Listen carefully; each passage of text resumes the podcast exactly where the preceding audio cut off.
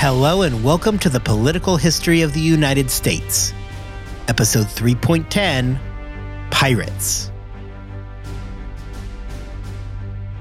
Since I began this show, there have been several instances where we have brought up the topic of piracy.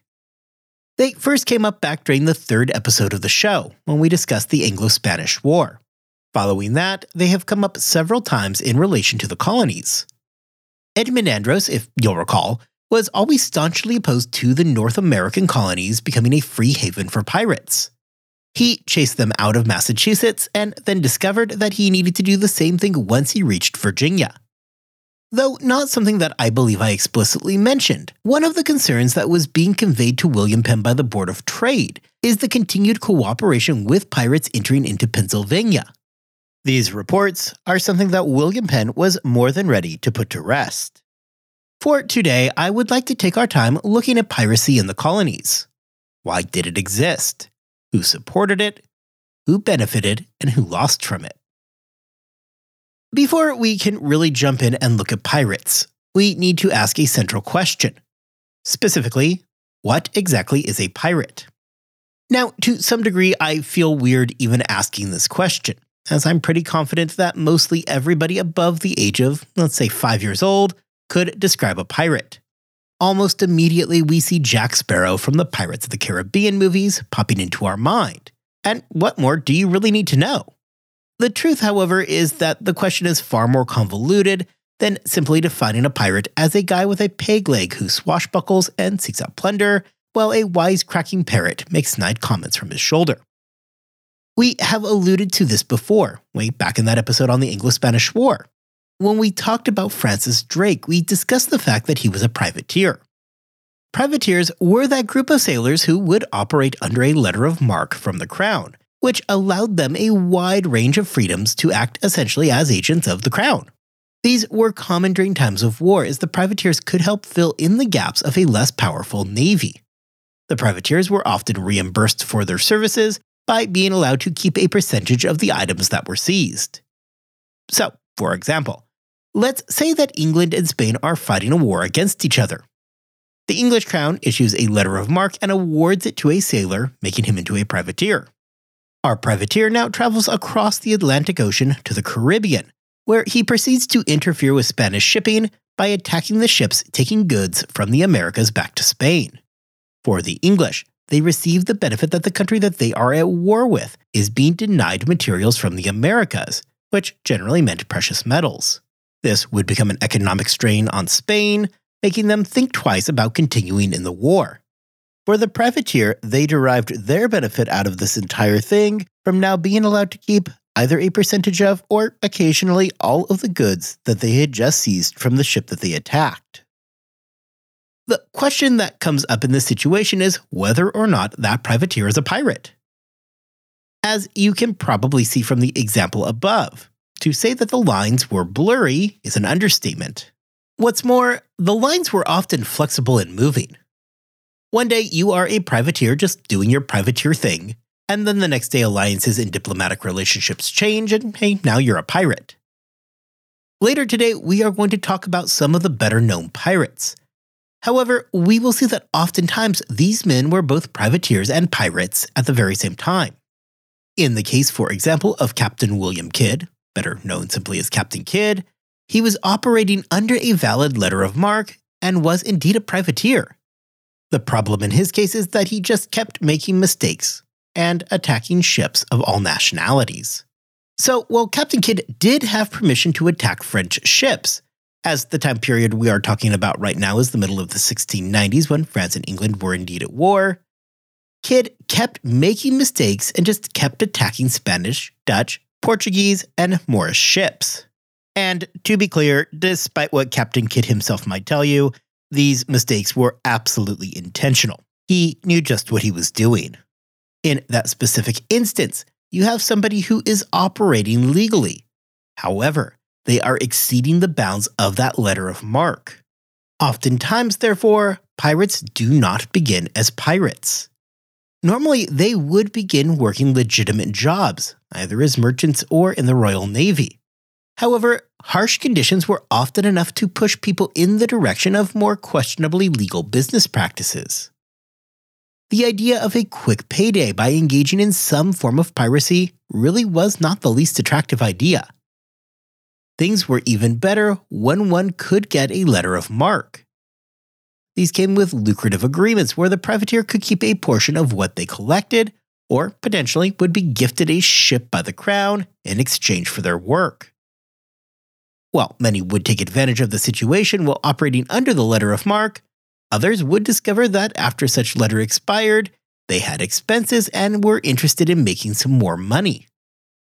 Even if they had loyally acted under the letter of marque and not descended into piracy at that point, the conflict that they had gotten the letter with would always eventually come to an end. The guy with a boat and a crew would still need to find a way to make money.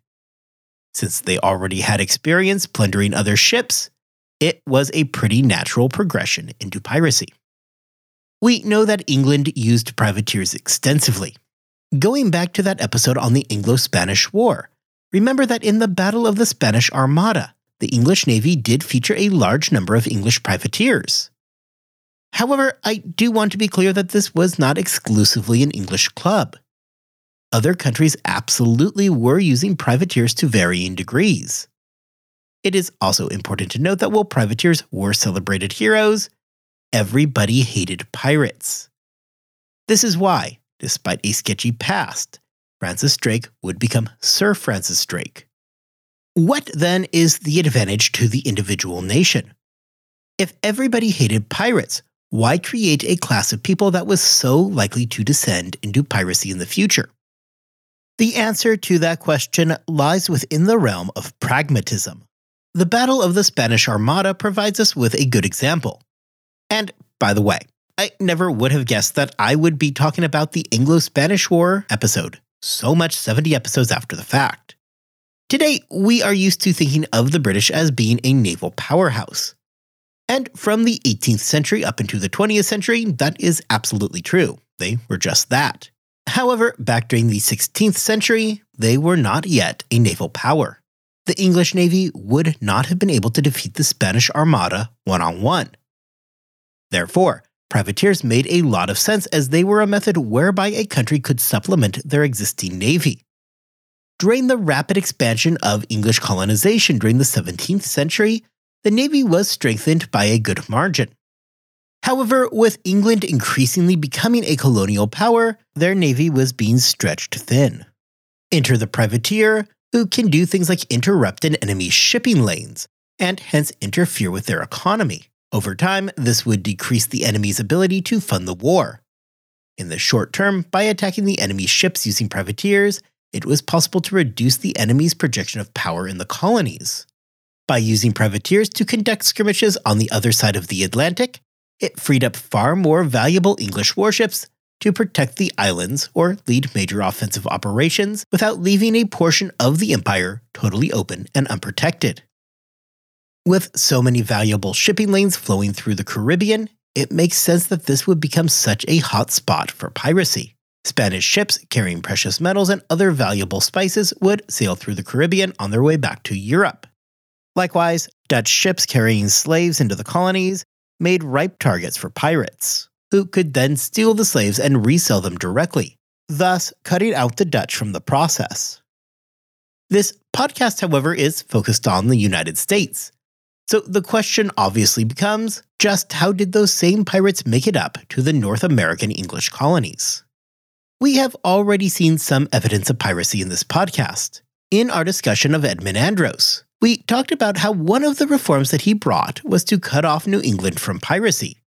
New England had become something of a hotbed for pirates.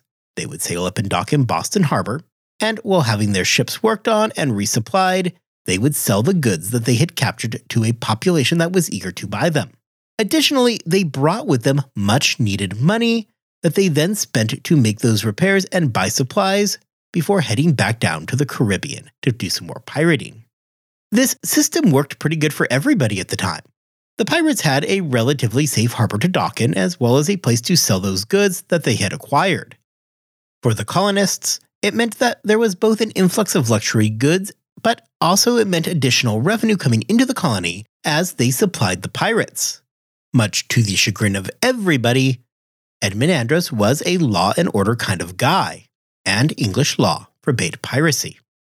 While privateering was still legal, England had signed two different pacts stating that their objective was to end piracy in the Americas.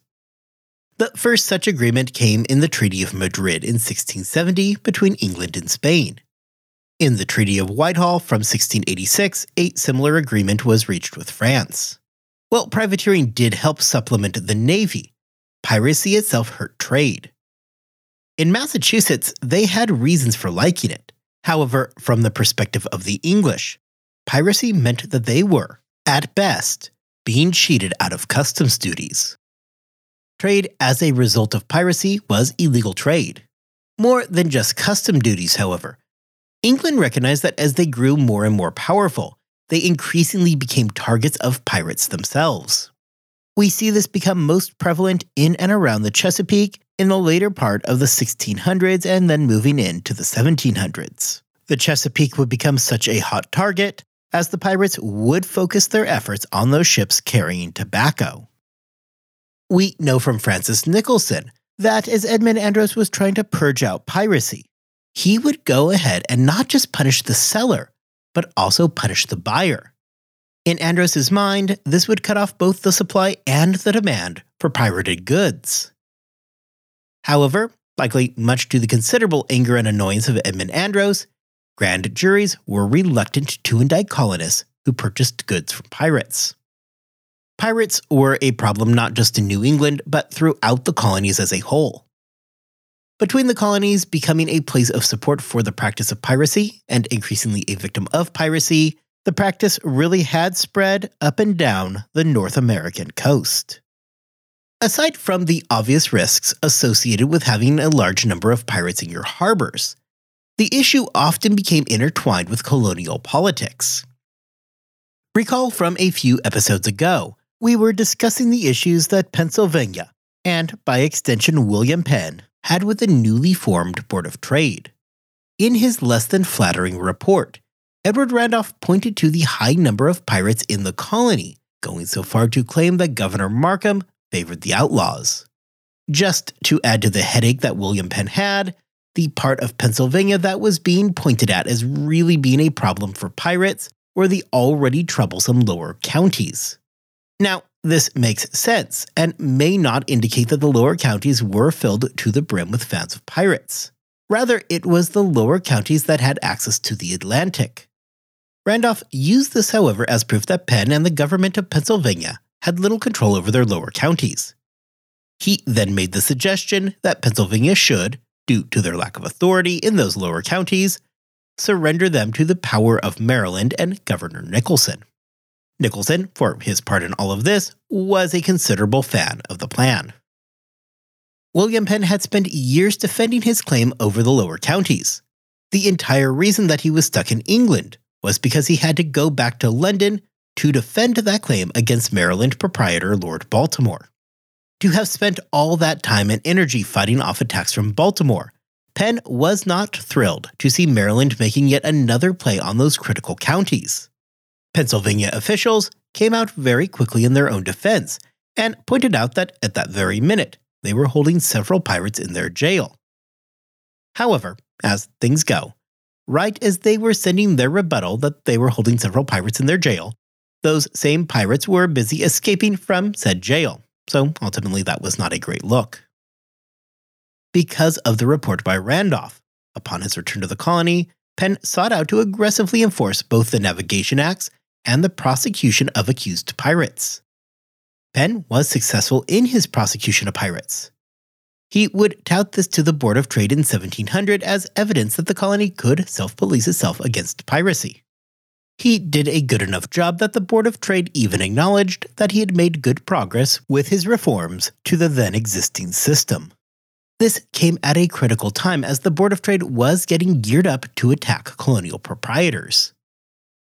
Penn was able to use his prosecution of pirates as proof of his fidelity to the crown, and proved that he was still loyal to the monarch. Now, of course, we know that, praise aside, the Board of Trade was indeed interested in purging out the remaining proprietary colonies and converting them into royal colonies, though in Penn's case that would never actually be accomplished. In Virginia and the rest of the Chesapeake, you see piracy really boom in the region following 1690. As we have talked about many times before, tobacco had become the dominant cash crop in the region and made up nearly three quarters of the exports from the Chesapeake. This made the entire region especially vulnerable to an economic collapse should something disrupt that trade. As we know from episode 3.6, that trade was disrupted time and time again beginning in the 1690s. With wars against France and later the Spanish during the War of Spanish Succession, exports from the Chesapeake were often disrupted, which brought with it devastating effects on the local economies. As for using pirates to take tobacco out of the colony, that is somewhat questionable. Exporting tobacco through known or suspected pirates was always going to be an exceptionally dangerous game. What pirates did do is bring goods and luxury items from Europe into the colony that would have otherwise been disrupted. Repairs to their ships and restocking also meant that infusion of money into a colony that was increasingly strapped for cash as the war went on. In this way, during years of war, piracy became an important means by which the colonial economies were able to continue functioning. It was in 1710 that the British really do begin making the decision to crack down and try to root out pirates. Now, super briefly, just one thing to clear up. In 1707, there is going to be the Act of Union, which joined England and Scotland under a single monarch. The joint union makes up Great Britain. So if you are curious why I'm suddenly referring to the English as the British, know that 1707 is the delineating line. So, how and why did the British begin making an attempt to end piracy? Part of the explanation is simple that now that England itself had grown to become an economic empire, they themselves had become more susceptible to the ills that came along with piracy. At best, it challenged their own colonial policy that we see in relation to the custom duties and the navigation acts. This was something that England was trying hard to crack down on, as we spent a great deal of time discussing last season and during the first part of this season. At worst, it exposed England itself to the same economic losses through pirated goods that the Spanish had been dealing with for over a century. Simply put, England now had much more to lose than they did a century before. There are other reasons as well. We cannot discount the fact that the English Navy had undergone a massive modernization during the latter part of the 17th century. England was now suddenly a naval power with the ability to do something about pirates. It's great to want to stop piracy, but if you are lacking the naval resources to do it, this is going to be a very difficult task. Part of what would help lead to the decline of piracy relates to the changes in the court system that we discussed back in episode 3.8. In that episode, we had discussed how, with the rise of the Board of Trade, came the Navigation Acts of 1696. This was the act that stripped jurisdictions from the colonies when it came to violations of colonial trade and moved them into vice admiralty courts. An advantage of this came in the scope of prosecuting against piracy. Piracy, for all of the other things that it was, is a violation of the Acts of Trade. Therefore, trials of accused pirates moved from the jurisdiction of the individual colony and into Admiralty Court. This means that the accused could far more easily be denied basic rights, such as trial by jury. It was now the judges, often handpicked by the king, that would consider the issue. In colonies where there was sympathy towards accused pirates, this took it out of the hands of local juries to decide their fate. The end result was far more predictable outcomes during trials. Beyond that, under the reign of William III, the definition of piracy was clarified and expanded. Now, accepting goods from pirates was itself considered piracy. Well, we have already talked today that in some places this was already happening, that the buyers were being punished from purchasing goods from pirates. This was now officially the law. With colonists suddenly looking at potential execution from dealing with pirates, the stakes of doing business with them was far higher than it had previously been. William III also expanded rewards, not only for the capture of pirates, but for those who resisted mutinies. For those on a merchant ship, this gives a financial incentive to resist joining the crowd and overthrowing the lawful captain. All of this, in conjunction with those previously discussed changes to the court system, helped aid in the capture and prosecution of alleged pirates, while at the same time disincentivizing colonists from having anything to do with the trade. The end result being that by the time that the 1730s roll around, piracy was decreasing and the golden age of piracy was at an end. What we really see emerge, therefore, in the colonies is something of a love hate relationship between the colonists and pirates. Government officials remained firmly on the hate side of that equation, whereas for the common colonists, piracy could prove to be an outlet to stimulate the economy. Ports throughout the eastern seaboard were relatively safe havens for a good deal of time. Pirates could service their ships and resupply while the colonists get their hands on luxury goods and much needed specie. Of course, this came with a dangerous flip side. If you play around in shark infested waters long enough, eventually you are going to get bit. Sure enough, by the early 18th century, the colonists are not just benefiting from the institution of piracy, but they are also being victimized by it. It is all fun and games while you are enjoying the imports. It is a whole lot less fun when the pirates are targeting your goods. No pirate would strike more fear into the hearts of the colonists during the early decades of the 1700s than did Edward Teach, better known to history as Blackbeard. There is little information where Blackbeard came from. However, he first appears as a crew member for Captain Benjamin Hornigold. Together, the men would spend years working together in the West Indies. During these early years, Blackbeard and Hornigold would travel to Virginia in order to service their ships and resupply the relationship between Blackbeard and Hornigold ended with Hornigold's surrender. Blackbeard now set out on his own. Now, you may be asking yourself, why on earth would a pirate surrender? This was actually a pretty common practice during the early 18th century. With the crackdown on piracy, there was an ever increasing occupational hazard for pirates that they would end up with their heads on pikes. Unsurprisingly, few were all that interested in that fate. With execution now being the name of the game, the play was for a pirate to surrender peacefully and beg for the king's mercy. Royal governors, anxious to get the increasing piracy problem under control, were often more than willing to recommend the king's mercy if it meant a peaceful surrender.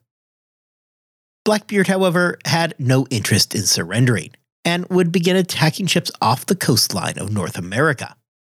In control of the formidable Queen Anne's Revenge, Blackbeard was quickly known as being a particularly ruthless pirate. After robbing a ship, he would often maroon the crew and burn the ship. Blackbeard was also not above taking hostages and making demands upon local governments.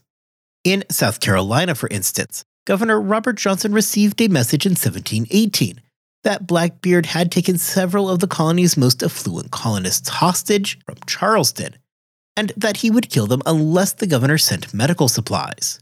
With very few options, Johnson acquiesced and sent the needed supplies. The hostages were released, though they were robbed in the process and were forced to row themselves back to the colony completely naked. After accidentally running Queen Anne's revenge ashore and increasing pressure from the crown on the colonies to crack down on pirates, Blackbeard decided that the jig was probably just about up not interested in hanging for his crimes, he decided to surrender to the governor of North Carolina, Charles Eden. So, why Eden? Charles Eden was known to be friendly to pirates and was at the time suspected of profiting from that relationship. It is worth noting that pirated goods were known to be in possession of Eden, and North Carolina had become something of a pirate haven. The very fact that Blackbeard selected Eden as the guy to go surrender to further acts as evidence that Eden was a friend in the situation. In Virginia, their governor, Alexander Spotswood, was not at all pleased when he learned of the surrender. Neither trusting Blackbeard's word nor Eden and his government, he felt that the entire thing was just some kind of elaborate ploy. To his credit, Spotswood looked pretty on point when Blackbeard did in fact decide that piracy was still pretty alluring and went right back to his old ways. In what would prove to be a mistake, Blackbeard returned to pirating off the coast of Virginia, a place that was far less friendly to him than North Carolina. Spotswood by this point was not playing around, and he wanted to bring this entire matter with Blackbeard to a close. Spotswood managed to convince an English man of warship to help his cause, while at the same time retrofitting his own sloops. Spotswood had decided that it was time to move on Blackbeard. The pirate was spotted on December 22, 1718. Blackbeard, knowing that it was too late to surrender at this point and recognizing that he was trapped, attacked. Blackbeard's initial attack killed 20 Englishmen. However, he was ultimately outgunned in the engagement. What came next was vicious hand to hand combat by Blackbeard's men and the British forces. Blackbeard would manage to kill eight more of the British. However, he himself was stabbed more than 20 times by swords and shot another five. The most notorious pirate in the region was dead. Blackbeard's death came in 1718, which is typically considered the tail end of the golden age of pirates. As the 1720s moved in, the British were able to begin to turn the tide and slowly bring a substantial decline in piracy. The British Navy, in its own right, was increasingly powerful. Penalties for working with pirates became a much bigger deterrent, and the risk simply was becoming too much. This would lead to a general decline in the practice. This is not to say, however, that the conditions that created piracy simply vanished. Though less common, the use of privateers to supplement the Navy continued to be a common practice. The United States relied on the practice through the American Civil War. In Europe, the use of privateers would continue until the 1856 Treaty of Paris, a treaty that the United States declined to sign. Non European nations still commonly use merchant ships in conflict, so, in that regard, privateering does still exist, though it is far less common than it was during the 18th century. As has always been the case, there still exists a very fine line between privateering and piracy. As we wrap up today's episode, I want to take a second to just make a note on the sources that I'm using. In writing this podcast, I make use of a variety of different sources. I use everything from extremely broad textbook style sources that cover huge amounts of time to secondary sources focused on very particular events and moments. I use primary texts, I use political writings, journal articles, and more. Every single episode is pulled together through multiple sources, as I do my best to ensure that I'm providing you good and accurate accounts of events. If you ever find yourself wondering what sources I draw from, I do keep a running source list on my website that will give you just that information. If a particular topic interests you, go check out what I use to write the episode and dive in deeper. This week, for example, I relied heavily on Pirates of the Chesapeake Bay, an absolutely fantastic book by historian Jamie Goodall. If you want to know more about piracy in the era, pick up her book. You won't be disappointed. I will include a link to the website in today's show notes. That way you can pop over to the website and see just what it is I'm using to tell this story. Next time, we are going to dive headlong into Queen Anne's War. The colonies are about to be swept up in a war between the English, the French, and the Spanish. Until then, I hope you all have a wonderful two weeks. I hope that you are staying healthy and staying safe and I will see you back here next time as we examine the beginnings of Queen Anne's War.